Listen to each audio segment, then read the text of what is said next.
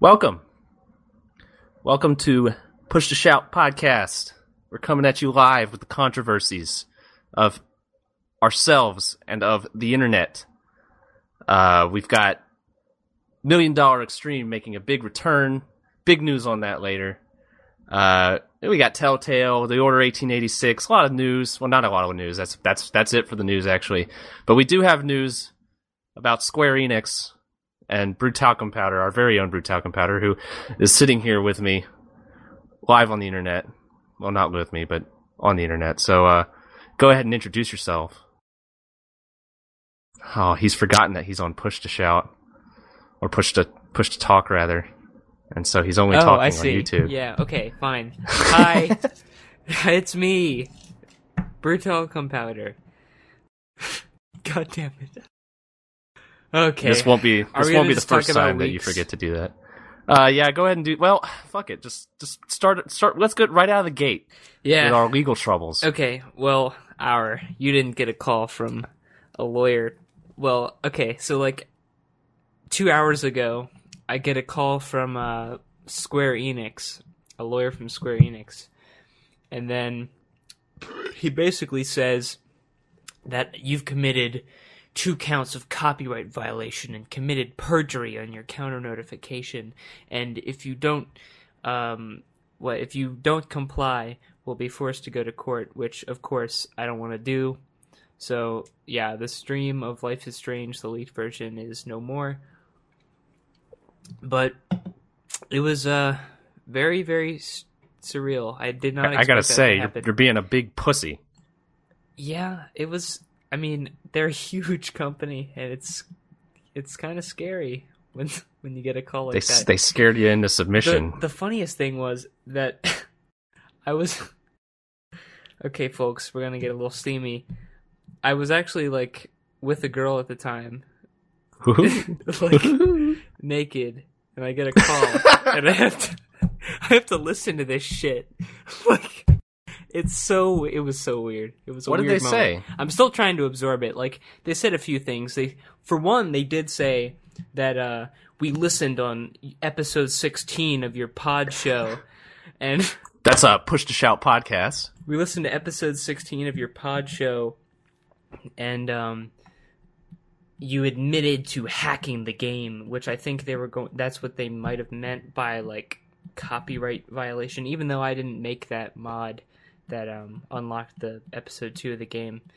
Um they were pretty clear that I was still allowed to talk about it and everything and, you know, say what's in it at my own discretion, but yeah, that they they had a problem with the footage, which of course they wouldn't have a problem with the footage if the game was any fucking good. But oh well. It's it's it makes sense, I guess. Well, like it's for one, it wasn't a review. It was a full stream, an entire playthrough of the game with me talking over it, and there was no legal way to obtain the game. So, yeah, this isn't like the hatred thing where I feel like I've been wronged legally. It's just scary. It's an unfinished product, and uh, what you saw was not indicative of the final product. I'm sure. Uh, Well, I've been well, I've been throwing it back and forth whether I wanted to do like an actual proper review of this game on the main channel. And uh yeah, I'm totally going to do it now. I'm going to pinch the biggest shit on uh Life is Strange possible. But that should be fun. it will. It'll be a blast.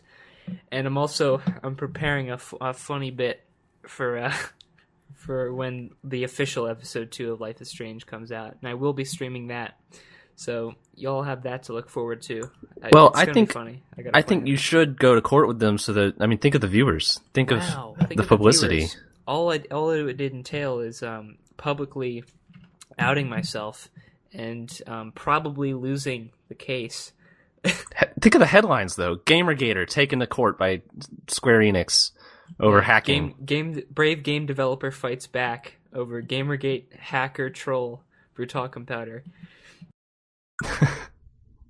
All right, what else did you do this week? Okay, so I don't remember. Uh, this has kind of been on my mind for the past two hours. It happened like two hours ago. I should keep reiterating that point. This is like extremely recent. This is happening live, folks. It basically, and who knows? Maybe that guy who was talking to me is watching right now because he did Shout out to Square 16. Enix's legal team. Yeah, big shout out. Um, I did see Birdman yesterday, which recently won the Oscar for Best Picture, and it was in, it was incredibly good. It was really really good. Um, have you seen the the cinematography for it? It also won Best Cinematography, but it's shot to look like it's all filmed in one shot, one continuous tracking shot. Like there are no obvious edits and cuts. It's only made to look that way. They didn't, they could that was they couldn't actually do that. I had really more. seamless. I had more important things to watch than the Oscars that night, uh, which I'll get to later. But uh, I also have not seen Birdman. I haven't even seen a trailer. I have no idea what Birdman is. I've heard it's weird, It's but other than that, I don't know. it's really good. It's not that weird. It's a little bit weird, but um, like the basic premise is um, kind of a washed up superhero actor is trying to reclaim some artistic integrity by adapting um, a short story by an author he really liked um, into a Broadway play, and that's that's the premise. I recommend everybody see it as fast as you can. It's really, really, really, really good, incredible. And Michael Keaton is the um, is the star of it, which you know he of course played Batman in Tim Burton's Batman movie. Um, it's it's just like that little tongue in cheek undertone is there the whole time, and it, it really feels just authentic in every way. And it's like unlike so many of the Best Picture winners, like uh, The Master or things like that, it is as unpretentious as it comes. It is a fun movie, just the whole way. That's always nice to see it. in the awards shows. Birdman. Yeah. If I Sounds think of good. something, if I think of something else later, I'll say it. But that's all I can. I was think thinking like part of the reason I didn't watch the Oscars, besides the extremely important thing I had to watch instead, was that uh, I had I don't think I've seen a single movie that was nominated. no, the Grand Budapest Hotel. I think that's like the only one I've seen. Um, I, I guess Interstellar was nominated for soundtrack or something, but like I I just had no skin in that game, and like I haven't seen that that movie that made that had took twelve years to make. Boyhood. That apparently isn't that good, and I haven't seen Martin Luther King uh movie or anything. Selma. So, yeah, uh, so whatever. But uh is that it? Yeah, I, if I think of something else, I'll say it. But We'll probably go back to the Square I- Enix my mo- thing because yeah, I'm still kind of wrapped up in yeah, the Square Enix thing because it again happened like two hours ago. yeah. Uh, you were having sex two hours ago. Well, that was it was after that. It was the it was the we- it okay. It's the before the weirdest. it's the weirdest fucking thing. I I was like lying there, just kind of relaxing, and then I get a phone call, and it's like, um, "Hello, Mister, my name. Um, I, uh, this is blank from Square Enix. I, I believe you know that what this matter is about." oh my god. Okay, whatever. I believe you know why we're calling. Yeah. Eh, good for them. Uh, they did their research. They watched our pod show. They did. They. I think the we should pod call show. we should call it a pod show from now on. Actually, that I like that a lot better than podcast. I'm disappointed that we didn't think of that during the naming process. Um, all right, I'll I'll go over my my week. I don't have a whole lot to say. Um, I don't have anything nearly as exciting as a legal dispute, but uh, I have started playing. I bought the Mass Effect trilogy because I don't know. I wanted to buy something, and uh, I like it a lot so far. I've only played probably two or three hours of, of, of the first game, but like, The first Unlike- and second are really good. yeah, I, I've heard the third is good up until the end, basically. Yeah. But uh, unlike the Knights of the Old Republic, after finishing the game, I was like, I want to p- pick that up and play it some more. Um, I I don't dislike Knights of the Old Republic, but every time I've played it, I've just stopped and never had interest in going back to it. Um, I don't know why. I, I think, well, I think I kind of figured it out. I think part of it is that I think I've talked about this t- before too. I don't want to know more about the Star Wars universe at all. And like the whole appeal of sci-fi to me is learning about the universe. And so when I'm presented with a Star Wars game where the main appeal is learning more about Star Wars universe that's created by people who weren't involved in the creation of Star Wars, it just it doesn't interest me Mhm. very much at all. Uh, And uh, Mass Effect, on the other hand, it's it's a completely new universe. It's it's it's very uh, it's more fun to just kind of explore and find out And- about. Like it, And to be honest, it's a better, more interesting universe than Star Wars, lore wise at least. yeah, yeah. That's that's the impression I get. I mean, there, I just I have no interest. Like besides the fact that it feels like fan fiction because it basically is. I mean, the Star Wars games and the and the novels and all that stuff. Uh, the Star Wars just like by its inherent nature is just good guys versus bad guys, and really Yeah. Just you know, I mean, it, it, it's not meant to be anything interesting. It's not meant to be like politically crazy stuff. But like Mass Effect, on the other hand, is is made to be that way, and uh, so I, I like it a lot so far. I'm going to play a lot more of it. I've been streaming it. I'll plug my Hitbox channel. Um, I, I've been streaming it, and I'll, I I plan on continuing to stream it. So check me out. Um, another cool thing that I did is for Christmas I mentioned that I bought my uh, my sister and brother-in-law a uh, a copy of Rhythm Heaven Fever for their Wii that they never use, and uh, finally we got a chance to play it together Uh, for the first time. They they hadn't they hadn't even opened it yet, and uh, I went over to their place and and and put it in and started playing it. And like at first, like they were just kind of like not all that interested in. Right when I started playing it, I mean, like right when I started hitting the like, you know, it like does the test where Yeah. it tests like your beat. They were like totally disinterested. They were talking to each other. I start doing that test, and they're both like, "I want to do this." I was like, "Well, okay." Um, and so we we got through like the first couple of like sets of games up to Remix Two. My brother-in-law beat Remix Two, and then I it was late and I had to leave. But uh, that that is a really fun game. It's- I- oh, I God, love it can't so get over much. it. It so much. it's awesome.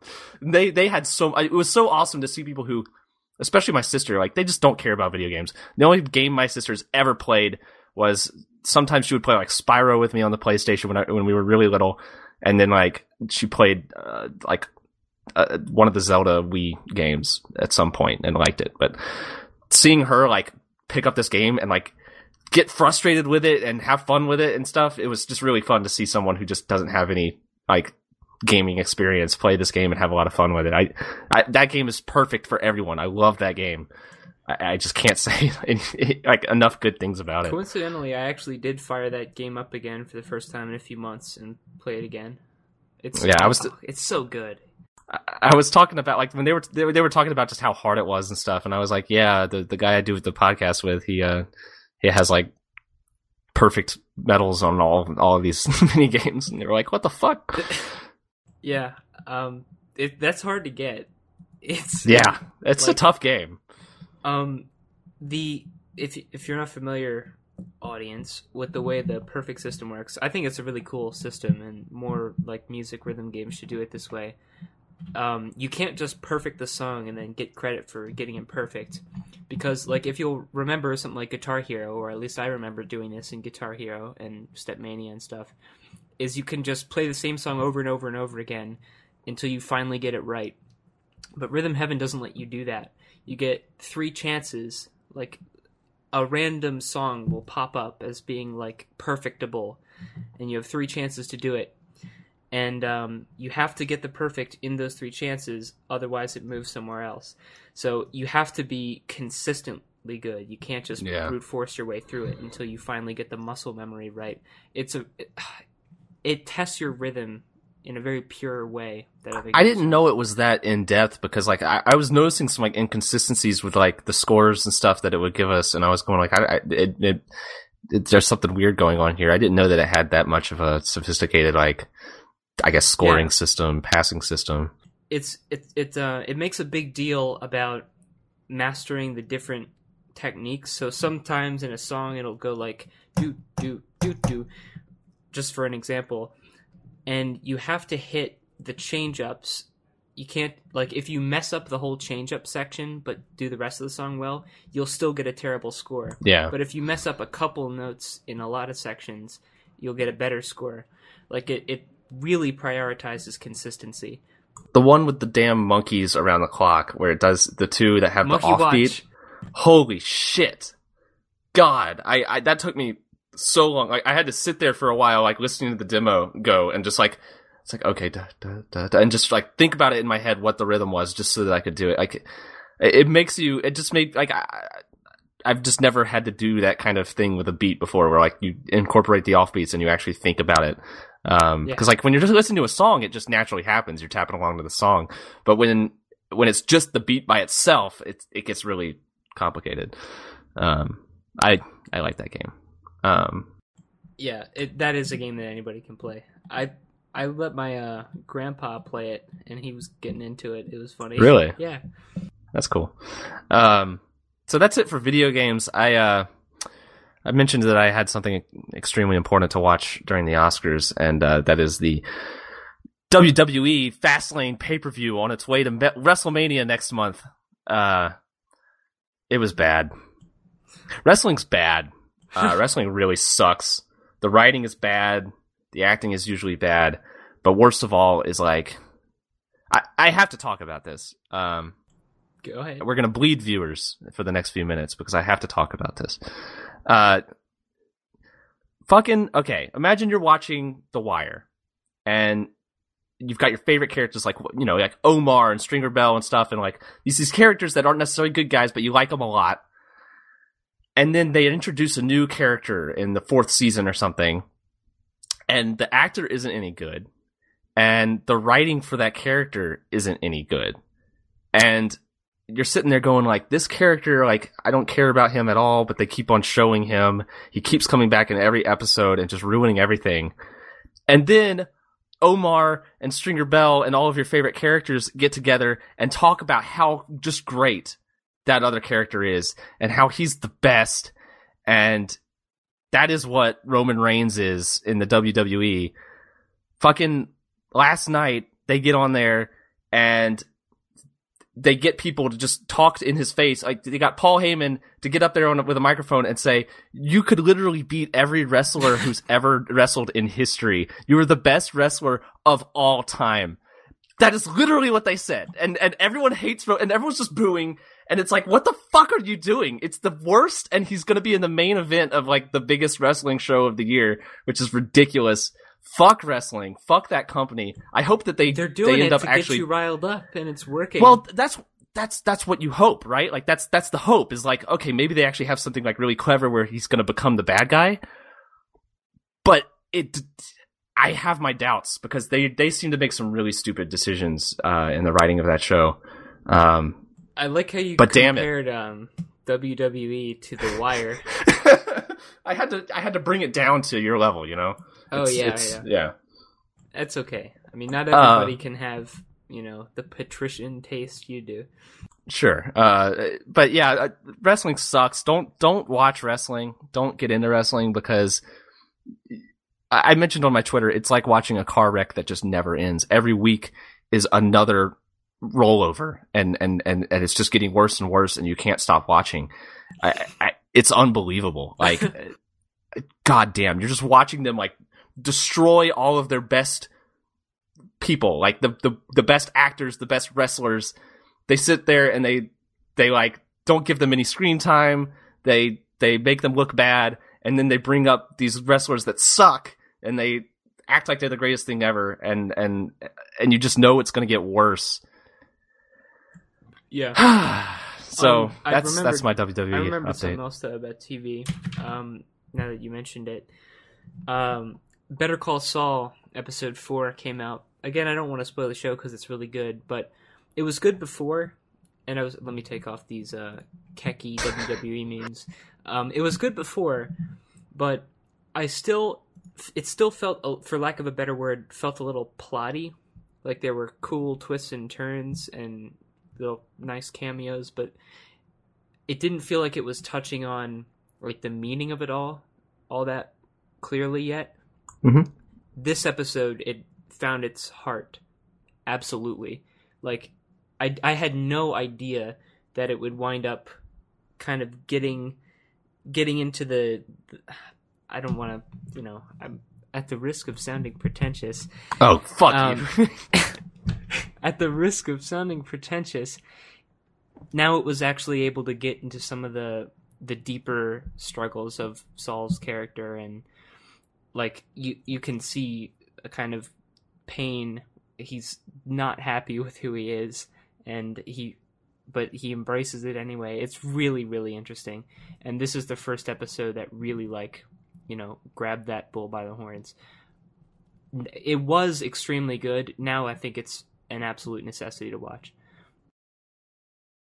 So yeah, that's Good. my Better Call Saul account for this week. I'm gonna have to watch that. I just don't know if I'm gonna. I'm probably just gonna wait for it to to be out on like Netflix or some shit. That's part Just of the I fun don't- though, because few people do um like cliffhangers as well as Vince Gilligan. So that that's always Yeah. part of the fun to like Well, like with Breaking Bad, I got in a few seasons in. So like at first I was binge watching it, but then I was watching it live and like waiting between those episodes made it so much more exciting and fun. Yeah. I, I did I did enjoy that. And like going on the internet and like talking talking about it to people. Uh god damn it. Maybe I'll just have to start watching it.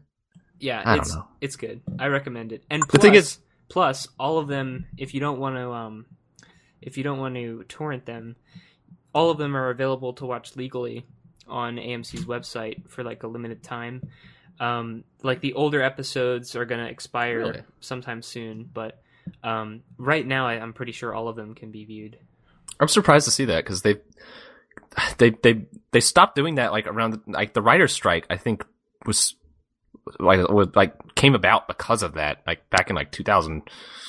God damn, how long was it? Like eight, 2008 or something. Um, I think it was like eight or nine or seven. that I think Like that. I think that writer's strike was initially about writers not being It reimbursed for it the. had to be 2008 because I was still in middle school then. Yeah, they they were showing the shows on their websites for well, not for free. I mean, you, you still watch ads with them, but they were streaming it on their websites, and the writers weren't getting credit for those views or whatever, and and so they went on strike, and I think that was just like part of it. But uh, after that, it didn't happen anymore. Like the only I think the only websites that really did it were like I think South Park continued to do it because the creators had some kind of like contract with Comedy Central where they, they said that p- people could upload their, their episodes online or something like that. But like you'd, you'd see them upload clips of shows, but not entire episodes anymore. And, uh, it's nice to see that happen again. Like fucking HBO Go was like probably the thing that's going to open the floodgates when they, they announced that they were going to, uh, allow, allow streaming on without having to have like a cable subscription stuff on their website. I think that's going to be. I think you're going to see a huge, huge turn. Yeah, Um, uh, you know, everyone who owns a lot of content would be a fool not to copy Netflix's model at this point. Like, Yeah. if you have the original shows to support it, then yeah, that that's clearly the way to go. And that's how Netflix is basically supporting its biggest cash cows, like House of Cards and Orange Is the New Black and stuff. Those, it doesn't actually need all the movies because people can watch movies in all kinds of ways. The reason that Netflix is becoming so huge is because of those original shows, and AMC has probably better shows than Netflix does. What with Mad Men and Better Call Saul now. yeah, yeah. I hope I hope AMC sticks around because they they've made some really good stuff in the in recent several years. Um, so uh, I guess we'll transition into some news. Do you want to start with this first item we have, or do you want to save it for last? You want to start with it? Yeah, I th- yeah. well, I'll I'd let like you take do it away because I'm I'm not very knowledgeable about it. Okay, so Jace Connors, aka Parkour Dude 91, aka uh, Commander of Deagle Nation, aka future Navy SEAL Marine Assassin Commando, was a hoax. And you might be thinking, well, that's obvious. I remember when I was uh, first introduced to Jace Connors, that was my immediate reaction to him. Like, this is clearly fake. There's no way this is real. This is too good to be true. But it's unlike any other hoax I've ever ever heard of. Um, he did it for four years, and he was streaming sometimes like multiple times a week for like six hours at a time. And um, there was like a docs released of him with an actual phone number you could call, and his mom was on the answering machine, the same voice that was in his videos, and a house registered to the Connors. Like, it was incredibly consistent the more you found out, like six hour live streams where he puked into a cup and drank I heard about some of these and, live streams. like yeah. pissed himself on the floor. I mean, it was the unlike any other hoax. The more you dug into it, the more credible it became. Most any other hoax would fall apart under that kind of intense scrutiny. Um, the only people, and I think you might be one of them, and I'm not trying to shit on you or anything, but if you're not shocked by this, you didn't know enough about Jace Connors. And um, the the most interesting part to me is that MDE Million Dollar Extreme was behind it uh, the whole time. Um, Sam Hyde said in uh, one of his streams a, a few months ago that there were at least one secret member of uh, Million Dollar Extreme that he couldn't talk about, and that was him. Parkour Dude 91 released a video and it had Million Dollar Extremes logo in it. It's 100% official. So, it, I mean, th- this is the most impressive piece of performance art I've ever seen. Like, this puts Abramović to shame. The artist is present, got nothing on this. Yeah, I, I did a little research because I mean you mentioned him on the on the podcast before, and I looked up his YouTube channel and like watched 15 seconds of a video and just and just browsed around his YouTube channel for like you know 30 seconds, and to me, just from that initial impression, it was like okay, this guy's Yeah. just he's a parody of of GamerGate guys and whatnot. Like like the, he's got like Mountain Dew, Doritos, all that kind of thing.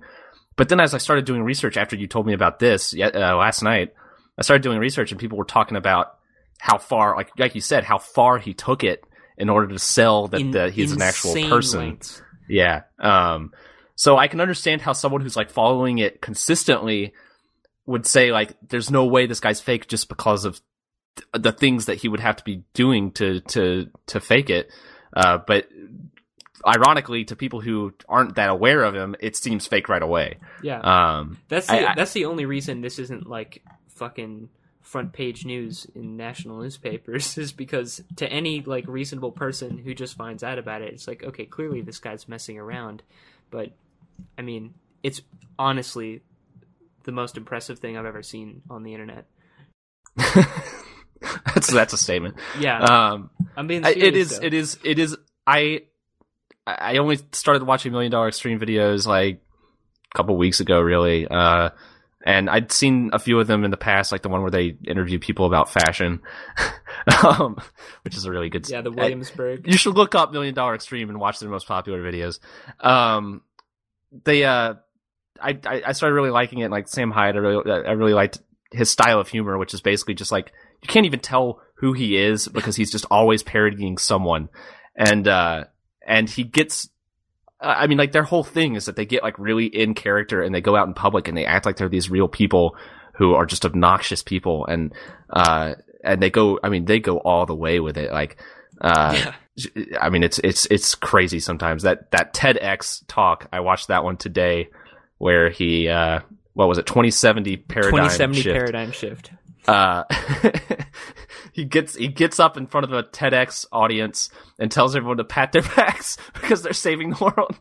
Um, it's pretty. It's You're pretty drinking genius. bulletproof coffee. You're getting high off the sound of my voice. It's I'm like- a good it- public it is like- it is like real life South Park. I mean, it, it- he it's, the same kind of humor, but it, but it is the same kind of humor as South Park to me because it's like on the one hand it's shock humor, but it actually is like really really biting like satire. Oh yeah, a lot of it is. And um, speaking of the satire, uh, a little before this came, all this stuff came to light, um, Jace Connors entered into the the arena of GamerGate.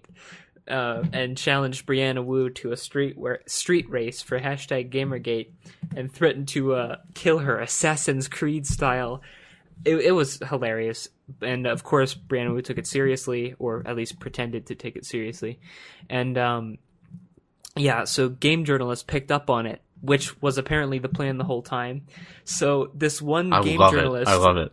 this one game journalist tried to interview him, and he was trying like you could tell that he thought he was just going to clean up with this Jace Connors guy, but he didn't get the um the mentally ill person he was expecting. He got somebody who was way sharper than him who was able to just completely shit on him. And he was just going for oh my every low blow imaginable. Like he tore this guy's ego apart. The the best part is that he like he stays in character as this guy who's like homophobic and stuff. But but he he completely drops the the aspect of it where he's an idiot. yeah So so he's he's making legitimate arguments against this guy, but but he's staying in character, and it, it's pretty good. One of It's- the best parts of it, and we'll probably link it. One of the best parts of it to me is when um the guy was trying to justify subjective g- journalism, and the, he's like, "Have you ever heard of Gonzo journalism?" And then he says. Oh yeah, you watched uh, Fear and Loathing in Las Vegas in film school. Wow, you're a gonzo journalist now. Why don't you suck your dick or whatever? I he was so funny. I can't do it. It's I could not ever possibly do it I- justice, my favorite part seen it. It was so good. I liked where he got his mom to come on and say, Oh, "You're yes. aware that Jesus, Jesus believes marriage is between a man and a woman, right?" And like it was just like this really awkward thing. Yeah. and like his mom, I guess, is just totally in on it, or I don't know. It, it's it's it's pretty great. Uh, Yeah. I- uh, I- what was I- the guy's name? Ruben something. I, yeah, I don't remember Ruben something. You're uh, Ruben. I, I I can't say, but uh, something with Ruben. Just search for if you want to like see it before we put the link up. Um, just search for like Ruben Jace Connors. Yeah, uh, and uh, The ride's So- not over. Yeah, to me, the best part is that the ride isn't over because they're clearly planning for more.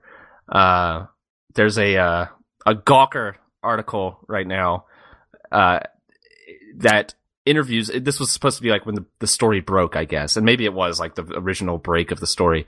But this this Gawker journalist uh, interviews them and gets a bunch of quotes of them, and it's like a clearly like biased reporter. First of all, like he's talking about how GamerGate is like you know a, a, a group that that that gained its notoriety through harassing and doxing women in game development. I mean, just the classic shit.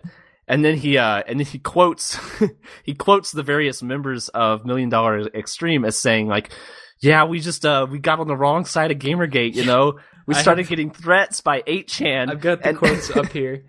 Um, so for if you know Million Dollar Extreme and you know their sense of humor, there is absolutely no way they Zero regret this way. at all. No chance, and that's that's a great thing.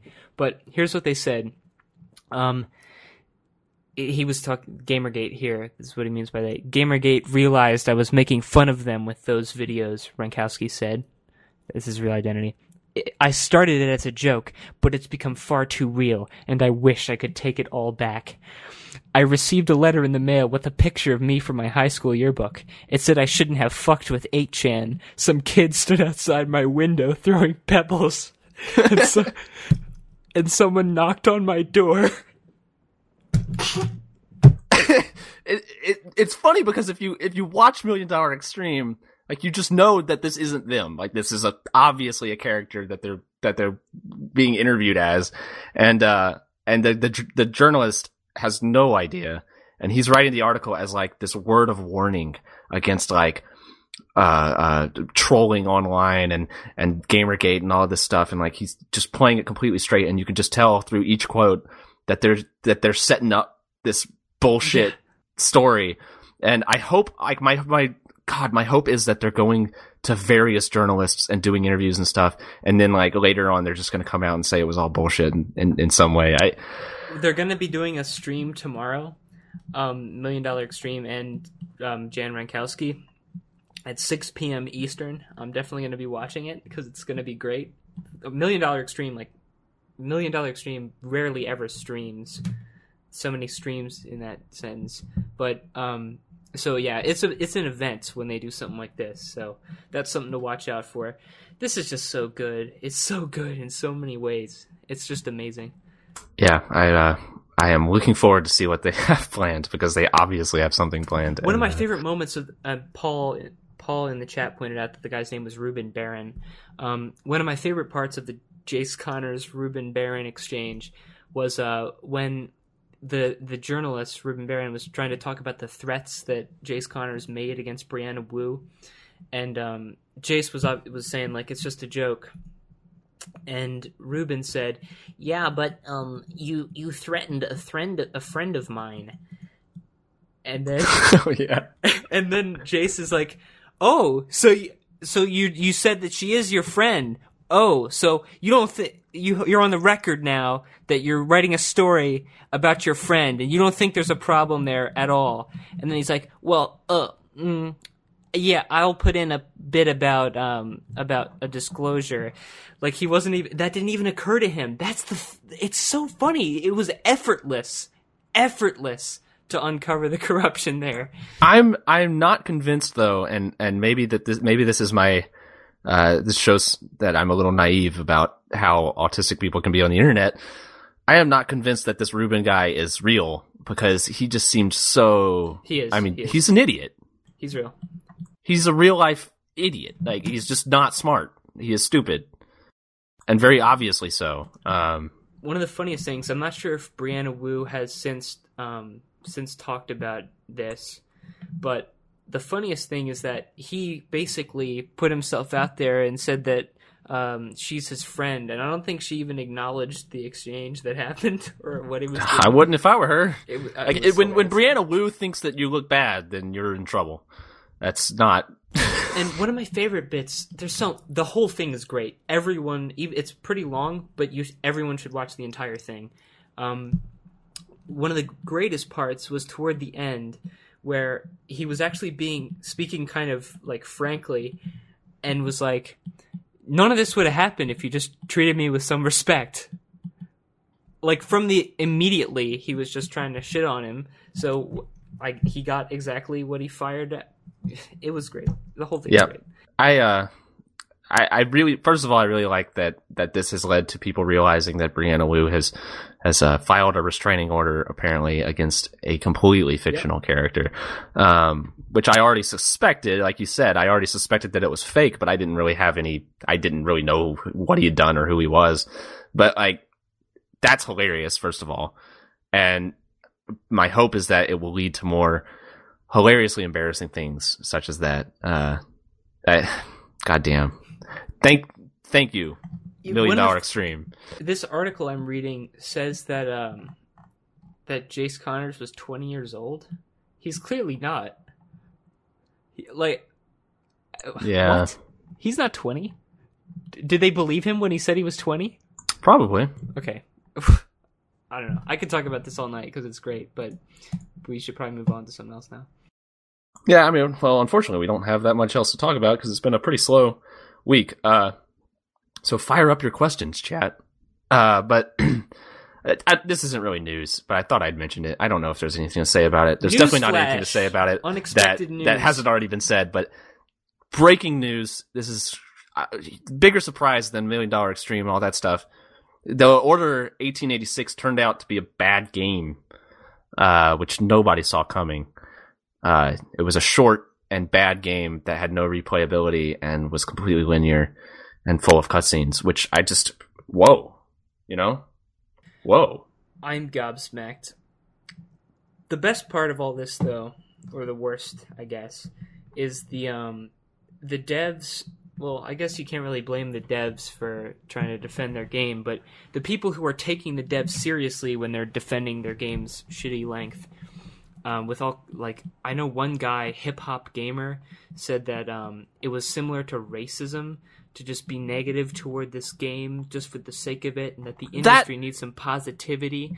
I didn't watch that video, but I saw the the title of the video, and I that felt that felt like it was total cynical, just clickbait shit to me. Like that seemed like it was totally on purpose to go viral and get a bunch of views because it, it, no no one can be Oh, that yeah. He's a ridiculous. piece of shit. And the like, I don't know. I don't even. You can't even engage that point legitimately. I mean, the, what is the point? What it doesn't make any sense. Like just from a very basic standpoint, it, it has no. there's no connection between racism and hatred for 1886. But yeah, Uh, and I'm somebody who owns a uh, Bloodborne Station Four, and I I I am not interested in this game at all. Like I would have every reason to be excited for this because it would finally give this um, black box that's sitting at my feet um, a video game to play. But it's you can smell that shit from a mile away.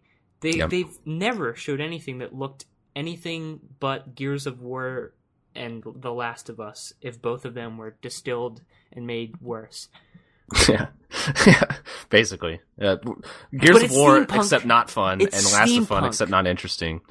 Yeah, steampunk. You can uh, wear goggles and and fly zeppelins and I uh, haven't- and I haven't seen the ending, um, but from what I've heard, it's like a clear setup for a potential sequel that they want. Like it's obviously alluding to a new game that they're going to try to make. Um, there's very little that's more satisfying than a really bad game trying to set up a sequel and then failing because then it can it can't even stand love on that its too. own as a bad game. it had to like You know that's not getting a it sequel. had like, further ambitions that also won't come to fruition. yeah. Uh, God damn. I, I it's it's amazing that games like that uh, actually get to the point where they're released and and nobody along the way just says, "Well, I mean, I guess they must have known. Like it's just like this isn't a good game. This this nobody's to like this cuz what's to like? Uh, You don't even tell a good God damn it. It's just it's just amazing that games like that can, be can be made. Just like 5 hours of boring. Yeah, and it's like people shit on The Last of Us. I think undeservedly. I enjoyed that game. It wasn't like a masterpiece, but it was it was fun. I think it was a good story too. Even that game, which was very linear, it didn't bother me so much because they still tucked little notes and crevices, and there was some stuff that you didn't quite have to see. Everything we've seen from this is like you're walking down mm-hmm. a hallway, and even that's like a scripted cutscene like you know something might come out from the edge and then it's another scripted scene and scripted scene after scripted scene the whole thing is basically like david cage with some gears of war segments. Or is Yeah. it david cage? I don't remember that guy's name. David Cage was the one who did uh heavy rain and stuff right? Yeah, yeah. yeah. It's like that except games like that or if you're going to be pedantic interactive stories they don't bother me so much because they don't even try to conceal what they are.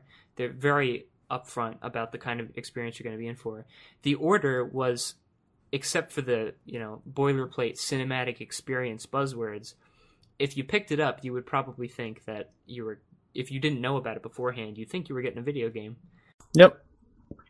So a, a lot of people probably got burned on that too, because like think of all the people who bought PS4s who aren't like, you know, following the game industry, uh, you know, like in tune with this stuff. How many of them bought a PS4 and th- there's not that many games to play for it, and they said, "Ooh, a new game for the PS4," and they bought it, and just they're just playing this steampunk fairy tale five hour boring piece of shit. Yeah, I don't want to think about it. Well, At least I have the you know luxury of being informed about this kind of thing. Yeah. That was Uh, really disappointing. I feel- sixty bucks on that. I feel kind of, I, I feel like the PS4, if they, well, Bloodborne's probably going to help, but they're, they're not coming out with anything to like fight Xbox One. I, I guess Xbox One isn't to, coming they're out with a whole lot either, but yeah, but I mean, I don't know. Xbox One sale put, put them ahead at least for like a month or two. Um, but I don't know. Uh, You, you have to keep on putting out good content or else, I don't know. We'll Yeah. see. I'm I'm It's still so early. hoping. Um, speaking of like future content, that this will be like a test case almost for Sony. Like they've got Bloodborne and The Order coming out pretty close to each other. They couldn't be more different as games. Um, they can clearly see that The Order was a failure now, at least critically and hopefully commercially too. This is a clear example of ballot by dollar and I think we might get a favorable result in that election. Yeah, yeah. I, we said it before. I hope Bloodborne is is good. I think it will be.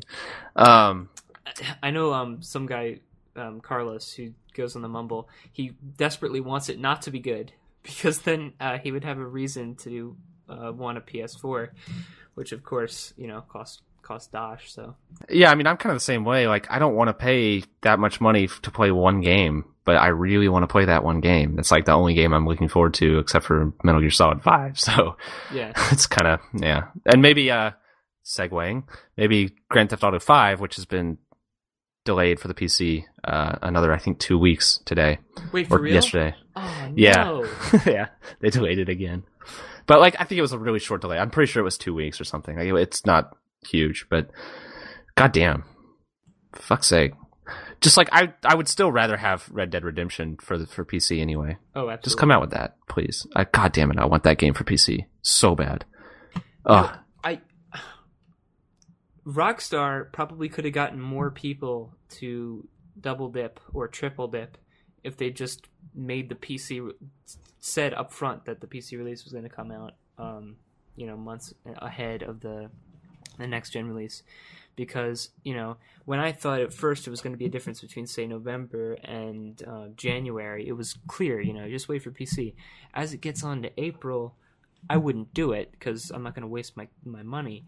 But um, it would have been more tempting, and some people probably would have succumbed to that temptation and dropped their sixty bucks. Yeah. Uh, I I don't know. I, I I feel like you're right because mostly I think there's some people who probably get to this point where like it got delayed for the first time and they said, all right, screw it. I, I want to play it right now. And, and they bought it for, you know, current consoles. And, and of course the, I think that, yeah, the new gen version is already out for the, for the, uh, well, actual current consoles. Yeah. Um, and, uh, it, so I, I think they probably got a lot of people buying that instead of the PC release if they were waiting for the PC release because it's like, well, fuck it. Now I just have to fuck it. But uh, I I wonder how many people. I, I do wonder how many people buy three versions.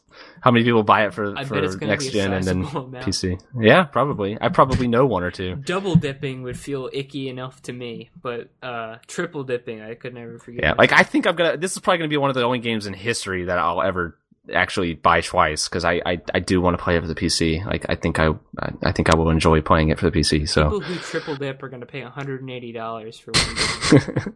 it's pretty good. oh yeah, I played it on the 360 because my brother um, got it for the 360 when it came out, and I, I had a lot of fun with it. But you know, it's not worth uh, not worth um, jumping the gun on just to play it earlier. Yeah, well, uh, speaking of things probably not worth buying, uh, Telltale apparently is coming out with another thing. Uh, Oh. just recently they, they announced that they were making a Minecraft game because everyone wants that. Uh, and now, have you read about this new thing that they're doing? I'm reading the link that you put in. What is this? I, I don't know what it is. I don't think anyone knows what it is. I'm I'm not even sure the people making it know what it is. It uh it seems to be a a normal Telltale game or a Telltale esque game uh that is episodic and released alongside an episodic maybe not television show but show non interactive entertainment uh and they tell a story side by side which just sounds dumb to me. Yeah, like it sounds really stupid, but I still kind of admire the trying. I mean, at least they're trying something new, but at the same time, it feels to me like one of those things that you like. You take it to a board of like even the way that they talk about it in the interview. It's like you're talking to a board of executives who doesn't know anything about video games, and you're like, it's this like you're combining the interactive new way to to to experience media, and you're combining it with the current popular television show, and it's just like those don't need to be combined. So and plus, like playing a tell- Telltale game's already like watching a television show. Practically, you're just interacting with it. That's the whole point. So why would, why even make another? uh, Why make a television show alongside? Why not just tell the story all in the game? I- is this is kind of this is what Kevin Bruner of Telltale is saying it is. A super show episode combines one part of interactive playable content with one part of scripted television style content. Both pieces when combined together are what make an actual super show episode. So at first when you were describing it I was thinking okay, maybe like one story in the game or in the show and then like the other thing will you know maybe you'll get with a side character for a little bit and see a different perspective but it seems like they're both like they said um combined together like they're inseparable almost i don't know i'll prob i'll look at it and play it but I guess I don't. I don't know. I just, I have zero interest in it except just to find out what the hell it is, um, and whether anyone likes it or not. But it, apparently this one is going to be an original ip from them yeah. Uh, although they're partnered with like whatever that other uh, Lionsgate. Yeah, so I don't know. I don't know who will take claim ownership over the over the name, but I don't know. This is kinda That's that's weird. It's very weird, and I, I I'm still blown away just by how many games Telltale is apparently making. Uh, assuming that they might be making sequels to not only Walking Dead but also that uh what is it, The Wolf Among Us, and then they just came out with the Game of Thrones and they're making the Minecraft thing, and aren't they making something else too? Like, I, Jesus, how big are they? you know, like this is the, they they can't. I don't know. I, I that's a weird company doing some really weird stuff. Um, speaking of Telltale, what happened to um, Tales from the Borderlands? It's been like a while since they've released a new episode. It's, they've only know. released the first one, right? I Yeah. I have no idea. You would know better than I do, probably. Yeah, Game of Thrones already saw a second episode, but Tales from the Borderlands is still. This Were they even episode two is planning on that being episodic in the Oh, same yeah. way that? Yeah. Okay. It was it was always meant to be episodic. Like you could see the episode names and slots and Oh, names and okay. everything. Like yeah, and they don't make anything but episodic games. But it's kind of maybe I'm I'm gonna hold out hope on this one because the first episode was so good. Um, I'm thinking that they're devoting more effort to it because they know that they've got something good there. Um, Game of Thrones wasn't that good, and you know they don't really need to refine it into something respectable. But Tales from the Borderlands episode one, I really enjoyed. So if they're trying to give it a um, Wolf Among Us treatment and put that extra effort in there to make it good, then that'll be a good thing. But you know, that being the clearly better game, it's a shame that it's taking so long for it to get its second episode, while the bad one already got a second episode. Oh well, we'll see. I, I hopefully maybe they're maybe they're working on their new engine. I doubt it. May that would that's a long time coming. Yeah. So that would make sense. Um, did I talk about? I don't know why I'm saying this now, but did I talk about the new 3DS last week? Probably. I don't Sure know. that I did. I'm just gonna say it. Um, my friend got a, a new 3DS XL, um, which has like a C stick nub on it, and I thought that it was actually like a, a stick, like um, like another circle pad thing, but it's actually not. It's almost like a laptop track nub. It feels really bad and gross. I was super excited to get the new 3DS. I'm not really that interested anymore. I, I mean, I, yeah, I've seen the little nub, or I've heard of it, but it seems like that's just for like camera movement mostly, or at least in most of the It games that have been like, it- implemented. it's so pa- it's passable, but like, I don't know. It the PSP and PS Vita have already done dual analog solutions on portables, and it's just really no reason not to. It could have just been in a, a tiny gate and just move a slight distance. It just feels weird. yeah, it, it- that is kind of weird saying because it's bad. It works, and it's clearly better than not having one for sure. But it's not. It's not the killer app I thought it was. yeah, I I hope. uh I don't know. I, I feel like there there's got to be some reason that they didn't use just the system that the Vita uses, which is just the uh, you know, it's like that. Uh, fuck, what do you, I don't know what you would call it. It's like a joystick, but it's flat. Uh, or at least that's how it used to be. Yeah, Uh, that was the PSP, um, and that's basically what the main analog uh, stick, the circle. yeah, I guess the Vita has the like a 3DS full on. full Yeah, on the like Vita has controller stick. actual joysticks. Yeah. they're tiny, but they're actually you can. You know, they, they kind of are on an axis and can move in every direction. Um, the 3DS circle pad just slides along a two dimensional axis, which is fine. Um, it works. It's really okay, but yeah, it's not really a big deal. Just It probably keeps it cheap. Yeah, yeah, and that is a that is a big point. I, I'm not sure if the Vita is still more expensive, but I know it was for a long time. All right. Do you want to? Do you have anything more to say about Square Enix? Um, I mean, not. It's kind of weird to even think about in the first place. Um, I guess I do want to say that the guy again. I want to say that the guy wasn't like a dick. He was kind of matter of fact, and um, he also explained to me what was still okay to do, which I appreciated. And uh, I, I'm allowed to say anything that was in the game. I'm allowed to give a review like opinion of it. He didn't exactly say whether I could use the footage in a review, but I'm not going to test it. Uh, yeah. The only p- real problem I have with it is that he said that I committed perjury in my counter notification, which I absolutely did not. Yeah. Um, I didn't lie at all. It's one thing that it's a dubious claim to fair use if it's a full stream and if it's uninterrupted gameplay. I get that. I totally get that. And plus that it was a leaked game. But to say that I perjured myself, I I didn't appreciate that. At, like at the same time it's a lawyer, you know, he's clearly clearly has a horse in the race. I'm not meant to take his word as gospel, but I'm not willing to let it go before a judge to let that actual judge Yeah. take place.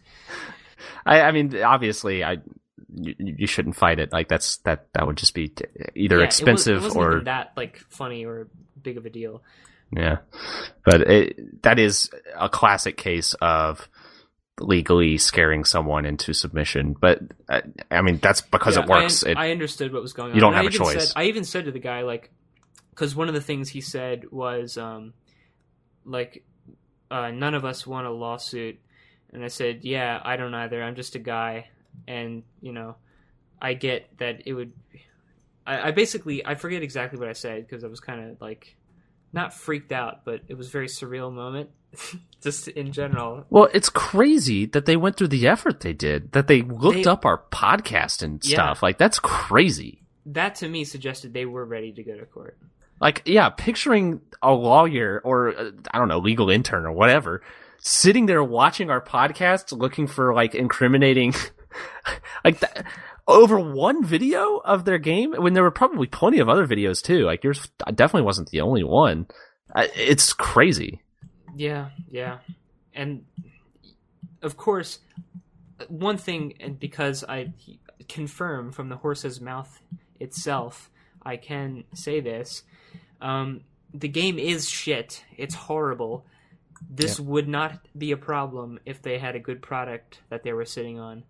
The only reason they have to bother um, enforcing their copyright is because it's a bad game, and no press of it is, or at least no uninterrupted gameplay of it's going to be favorable, or at least no uh, none commentated by me. Yeah, I whatever.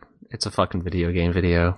I'm gonna change my bio on uh on push to shout. Uh, number one threat to Square Enix's brand. Yeah. I mean, apparently, I mean, they they spent a lot of time. They had to have to, to just sit there and watch got, our somebody fucking got paid podcast. to do it. Yeah, that's crazy to me. They made more money for watching our podcast than we've made for making it, which is zero dollars. yep, Think about good for that. them. Yeah. Good for them. Uh, I guess we'll take questions from chat. I had to fucking ban like everyone in my Arma group because they were spamming the fucking chat. So fuck really? you, fuck you, Arma group that I play with and usually enjoy. Yeah, Uh, and if you guys if you guys ask questions about that call, I'll probably remember more of it. I'm just it's kind of hard to try to remember it all as a as a concrete singular thing. Yeah. Uh, so hopefully you have uh, some questions lined up, chat, because I told you to do this. I told you to get questions ready. And if you haven't already been banned, I'm going to start banning. So ask questions uh, so that we have something to talk about for the next I'll be Uh, I'll be I'll be looking through um half hour, 45 minutes. Today's um, today's a casual cast. But it has been it has That's been a really slow casual week cast. in video games. Uh, Um, one thing that happened was uh, um, Binding of Isaac Rebirth is going to get a DLC, a new DLC called Afterbirth. I th- wait, is Afterbirth the one for Rebirth or the one? I forget what it's called, but Rebirth is getting new content, and the programmer on the original Flash version has been like brushing up his programming skills, and now like he himself is taking it upon him to release an expansion for the original game, which is a, a kind of strange thing to happen. But from what I understand, he wasn't actually like involved in the development of Rebirth. Um, so yeah, it's good that he's still uh, you know in the game, and he seems to have even gotten better as a programmer, which was good because the programming in the first one was pretty janky. I'm always excited for new Binding of Isaac content because the best part about that game to me always is getting items and having no idea what they do and having to figure it out as you play. yeah. Um, so yeah, any any new item is always refreshing to have in that game, especially you know huge releases like that. Yeah, I I haven't played that since I last talked about it like months ago. Uh, I don't know. I, I understand the reason for the like restrictive four way shooting that it you know forces you to do. Like you know, it's not like it's not meant to be the kind of game where you can just shoot exactly where you aim. Uh, you have to kind of work around your restrictions, but I really don't like that. Like I don't like having to shoot at 90 degree angles. It's it it drives me crazy. As Well, someone who really don't. really really loved Geometry Wars and played that for like hours on the uh, Xbox 360, uh, it's painful to have to shoot in 90 degrees. Well, you can like your momentum affects the angle of the shot. Well, sure, yeah, but you know what I mean. Like I Yeah, like as far as the directions. I don't think it's a bad press. game. I just think that like my own my own experience with games kind of similar to how it plays makes it hard to play because it's like it's like going back a few steps. Even though I mean that is part of the point is how restrictive it is. I do really enjoy though getting more and more powerful and like going through and just figuring out how stuff works, but in the end I just I just don't have that much fun playing it. Yeah, that is fun. Uh, one thing I did this week that I forgot to mention was got the um, DLC for Mario Kart 8 that has like um, it's got a like three maps. Danica Patrick? It's got no, it's got three maps that are um, two maps that are from previous Mario Karts that are like remade in Mario Kart 8 style with all kinds of crazy gravity shit and and things. And then there was a new map that was just made for the DLC, and then there was a Zelda level, and then like four more levels that I didn't play yet. But the Zelda level was pretty cool. They put a lot of effort into that. It added Link as a character into a Mario Kart game, which is kind of funny. This is old news. It came out a while ago, but I'm just playing it now. Um, and like when you're on the Zelda level, all the piranha plants are replaced with Deku Babas, and um, the the coins become rupees. Like it, it's a fun little thing. It's it's it's fun. And there's just a, a massive floating Master Sword that's the size of um, like several human beings. It's just it's silly. It's silly Mario Kart stuff, but it's it, it's fun. Yeah, I I didn't know that game had any DLC. Um, I, Yeah. does Nintendo typically do stuff like that? Um, Fire Emblem Awakening was their first like major flirtation with it, and they did some not so good stuff with it. There were new levels that they released uh, through that, and a lot of new levels that they released for free. But there was DLC that you could buy that just lets you grind experience faster, Yeah, like you know, and get gold faster. that's fun. they yeah, but you don't have to do it. Thankfully, in fact, you're if you do it, you're basically cheating. So, but Mario Kart 8 is just more content, so that's nice. And then there's going to be another pack coming out that adds like Animal Crossing characters and levels, which is I think is going to be great too. Um, one thing that I just noticed while playing some more Mario Kart 8 is how good the music is. It's it's really amazing. Um, some of my favorite music in a Nintendo game, honestly. The um, Rainbow Road Nintendo 64 version theme is just so great. Um, they the, the band is called the Mario Kart Band, and it's this real jazzy kind of um, upbeat, but also combines a little bit of electronic stuff into there. It's really good, and as you race, the faster you go, like the percussion track builds up. Yeah, If you like get stopped, then the percussion drops out, and you, That you is a- get a, real sense of the speed. that is a really nice trend in games. I really, really, really like integrating music with gameplay and actually making it like reflect what's happening in the game. Because like, uh, well, Portal did that, but I felt like Portal, well, Portal Two did it. I felt like they did it in kind of an obvious way. Like it would be like it triggers it to be louder the like, higher up you are and stuff. It was distracting to me. Like I, I, I kind of liked the idea of it, but it. I liked it a lot, but it still wasn't subtle. yeah, I, I, I just, I, I ended up thinking about it more than I just enjoyed it. You know, like it was just kind of like, oh, okay, there it goes. Um, but the, uh, the first place I saw it, I've mentioned this before, maybe on the podcast. The first place I saw it ever, and I'm sure this isn't the first time it's been done, but Modern Warfare 2, on the first level of the campaign, you get on some snowmobiles and you're shooting people on snowmobiles, and then you start racing down a mountain, and there's a jump at the end where you have to jump over a gap.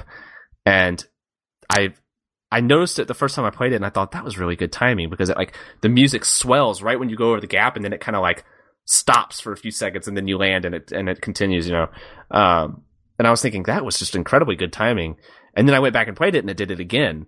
And then I figured out that like there's a point on the hill Yeah. where it triggers the music to start and it has to be you have to be going full speed to get over the jump so it'll be at the same place every time when you go over the jump and that was like I, I, I was like, holy shit, that's actually like a lot of attention to detail, especially for a fucking Call of Duty campaign. I was really impressed with that. Um, I just thought that was funny. That that's like the only place I've seen something like that done, and it's a fucking Call of Duty game. Yeah, But, uh, like I mean Banjo Kazooie did it too. Like um as you would walk around the zones or I don't know what the levels are called in that because it's been so long since I played it, but um like in in the first level Mumbo's Mountain if you walk up to where the big gorilla is, it'll the bongos tracks will get a little bit louder, and as you walk away, Right, it'll fade yeah. out, and different tracks will come in. I just love it when games do stuff like that. And I, what I really like about the way Mario Kart 8 executed it is the subtlety. It, you, it's easy to miss if you're not actively listening, but you still get the the benefit of the feeling, even if you're not consciously aware of it. Yeah, I, I hope, I hope it gets like a. I hope there was, I think, um, the people who made Guitar Hero, what are they called? Uh. Uh, didn't they come out with that game, or they were, or was there was an alpha for it or something where the whole idea was that you were like, it was a first person shooter competitive game where you had to like shoot along with the music, like you could have like a rifle that was like the baseline and stuff. I I just remember seeing something about it and never like actually seeing gameplay of it. I don't know if they're still even developed. I, I haven't heard anything about it. But that was exactly the kind of game that I've been saying like would be really neat to have like just as an experiment, like having to shoot a weapon or or use some kind of weapon or ability in beat to the music to make it like more powerful or something. Like you get a critical hit if it's a perfect beat, you know? So like you're shooting the weapon along with the beat. That would be awesome. And I hope I hope that's actually something that, that comes out. I don't know. I, I haven't heard anything about it, so I, I need to look it up. But uh, that's really cool. Yeah. Um, I think it was Alarestis who pointed out um, the Arkham Knight getting a, a mature rating. I don't. I'm not too surprised by that. I mean, the other two were rated teen, but it's not like they were tame by any means. So it's really the rating and the rating stuff can be completely incomprehensible. Like I, it doesn't Yeah. make any there, sense there sometimes. There might be like one scene that they Yeah. decided was a little bit over the line and had to had to rate it that way.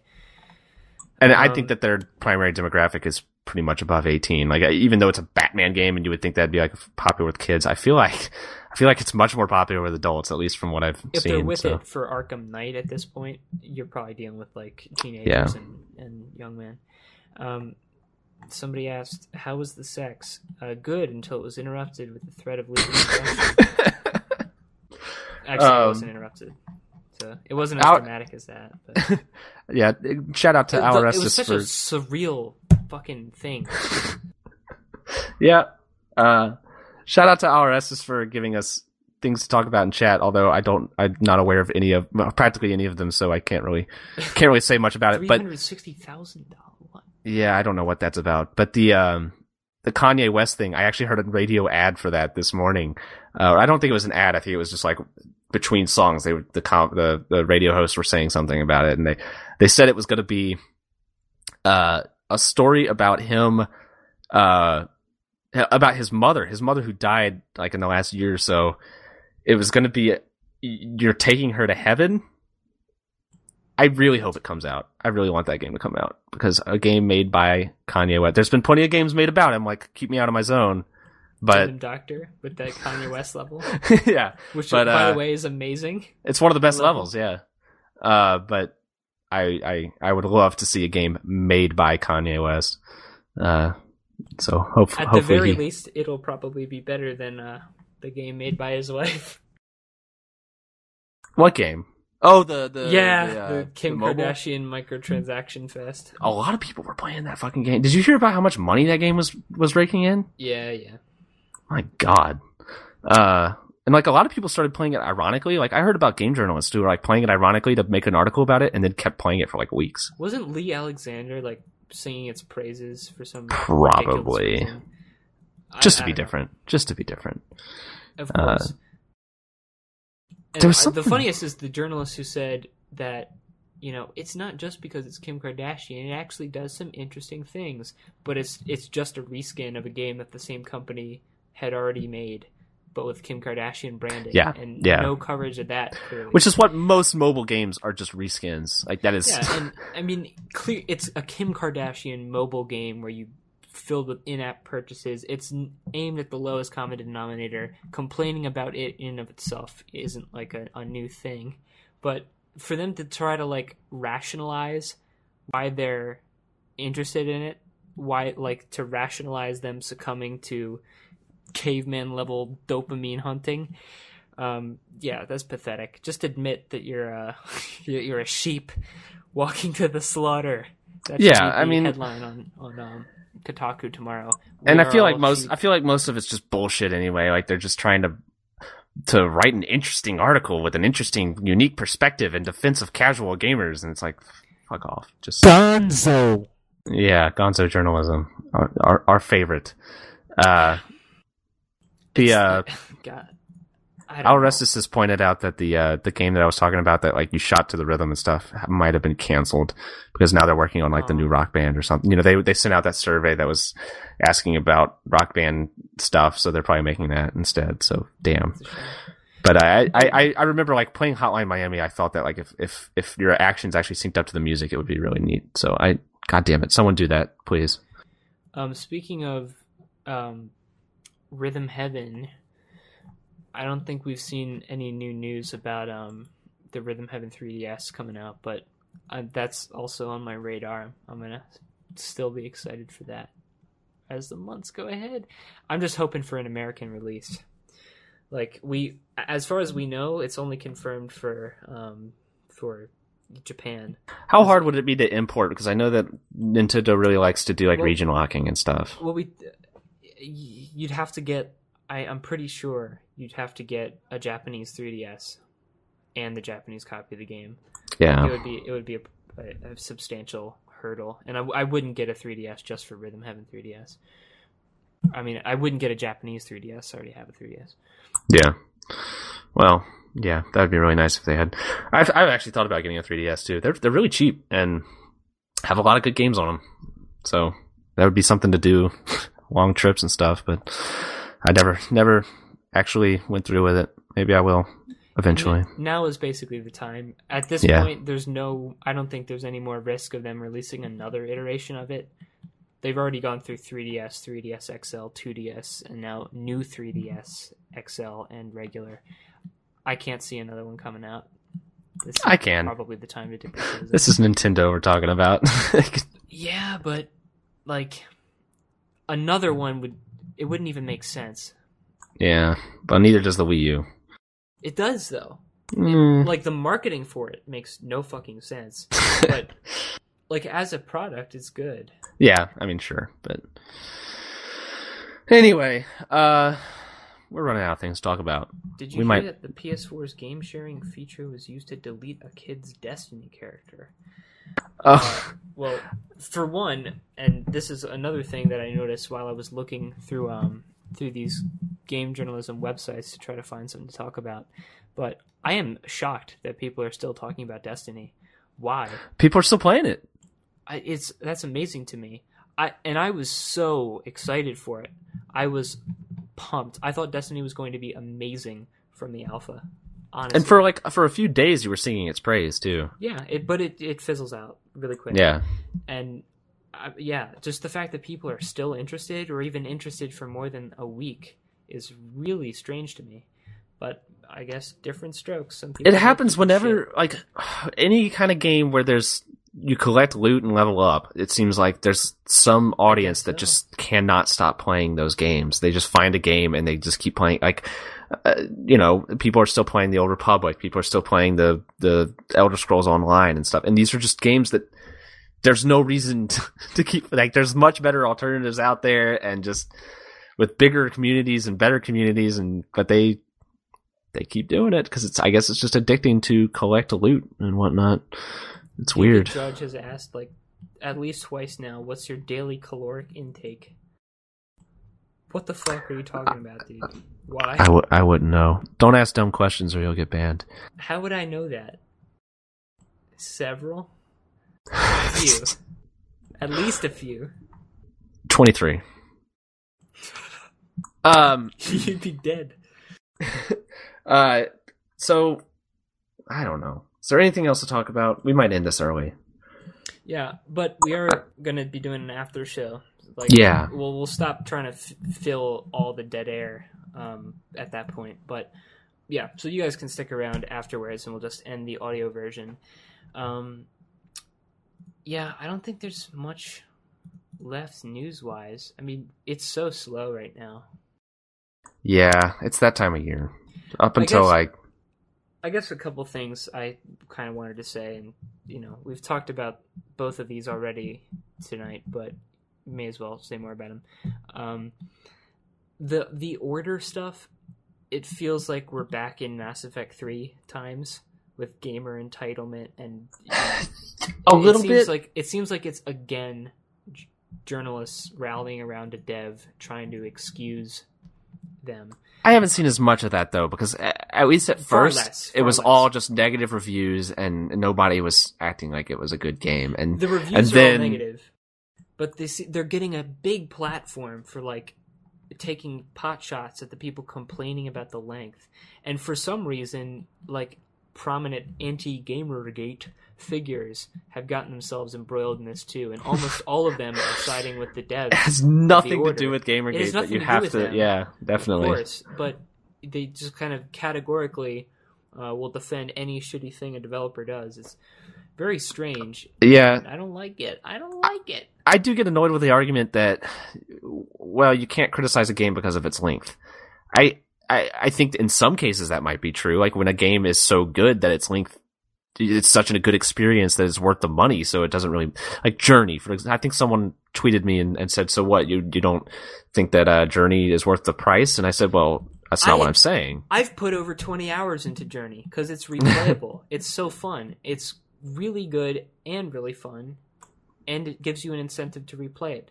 That's not. But even if good comparison, even if it wasn't though, the quality still makes up for the length. If it was a short Exactly. Uh, it- it- the fact that the order is not a good game on top of it being short, and, and even if it was like an okay game that people enjoyed, if it doesn't have any replayability and it isn't something unique, like it isn't unique. There's nothing. It's steampunk and Gears of War, and from what I've heard, a really really generic story.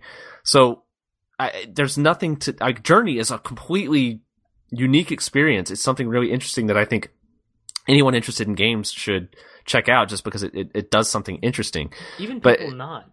Yeah, Like, yeah, it's, cool. So that it, the controls are so simple. It's what two buttons? No, I think it's it's just the stick and a button. you can jump and do the uh the call thing. The Yeah, Whistle. Okay, two buttons then. I think is the flying a separate button. I forgot how it works. At most three buttons. Uh, I want to say the flying was bound to the jump button, but I um, it was two. Yeah. yeah, it, it it's cool. It, it it did something different and it did it really well. The order did neither of those things and is only five hours long and it's sixty dollars. And That's something That's- they said. They said like I don't understand. The devs themselves said I don't understand why people are saying this because um, games got all kinds of praise that were way shorter. It's like they're they're uh, pr- intentionally ignoring the fact that their game costs four times as much as those games. and and a lot of the games that they use as examples, and not necessarily the devs, but, but people defending the devs are. I heard Call of Duty repeated over and over. Well, Call of Duty's campaign is really short, and people are still willing to pay sixty dollars for that and enjoy it. Well, no, nobody pays sixty dollars for the Call of Duty campaign. you know, like there's a whole multiplayer element that that gets way more like a ton of people that I know and just people in general will buy that game and never play the campaign. So it's not even close to a fair comparison. I, I, can't think of. I, I don't. I don't know if I can think of any other sixty dollar full price game that's anywhere near as short as the Order. That has no replayability. That that I would say is any Yeah. like worth the money at all. Uh, and whenever you buy a game you you have genre expectations too like if you buy an open world game you're expecting a substantially longer game than if you buy something like the last of us that's probably one of the biggest disappointments I had with Shadow Mordor was that it was an open world game, but it still only managed to keep me into it for like 20 hours or so. Um, you know, you, you expect certain things from certain types of games. The Last of Us, I played for half as long as Shadow of Mordor, but still felt quite a bit more satisfied because it actually wound up being longer than I expected a cinematic game like that to be. Yeah. And uh, on, on top of that, it, it was compelling in the respects that the order isn't. I don't know. It's you. Come on. I But- don't understand how anyone could defend its length. the prop but with Mass Effect 3 it was like not only did it get good reviews it just it, there was this massive like almost organized and perhaps actually organized um defense of the game against the critics against against a, a non non-journalistic critics uh criticizing its its ending and people just saying well you're entitled and and uh, the ending wasn't that bad or uh BioWare doesn't deserve all this hate and then they they also turned it into a sexism issue because people were making fun of uh The- Hepler. yeah Hepler uh and and so just everything got thrown in that was like that was like if if someone were to make a documentary about Gamergate, that would be one of the leading up moments to Gamergate like becoming a thing because that was like I'd say that was the biggest final straw of like just like all right fuck this, this I, I, I people just completely being fed up with with people who apparently represent their industry. Yeah, the the the mainstream games journalism narrative about Gamergate is that it started in um, fall 2014. Well, I mean the The hashtag groundwork did. was there. Yeah, the hashtag did, but you know, it's not like it sprang up out of nowhere. People were clearly getting upset over a long period of time about a lot of things. Um, I don't know. I've said that I don't know like 50 times tonight, at least. That's because we don't know anything in the end. I don't know why anyone listens to our podcast. We're pointless. Um, And on that so note- Zone of the Enders is short. I've Never played it. That actually kind of makes me want to play it now, though, because I've heard it was really good, and if it's just like a quick little thing, I might check that out. Yeah. Kojima made it, so you know Yeah. it's gonna be good. Well, Has he uh, made anything bad? Answer me that. not that I've played. There you go. All right. Um, I want to end this before we drag it out too long. Yeah. So, I think what we're gonna do is, well, first of all, I'll just say bye to our audio listeners. Uh, thank you for listening. Tune in next week, and I'm I apologize if you're missing the after show or whatever we're gonna call it. Uh, but Audio can go back and- you can just click the video that's right above Yeah. where you are right now. yeah, you can just click the video and, and get right to it. So, goodbye and uh, have a good week. And hopefully there'll be more things to talk about. Well, we had a lot to talk about. It just didn't last very long. So, Yeah. goodbye and good Peace. night. Peace.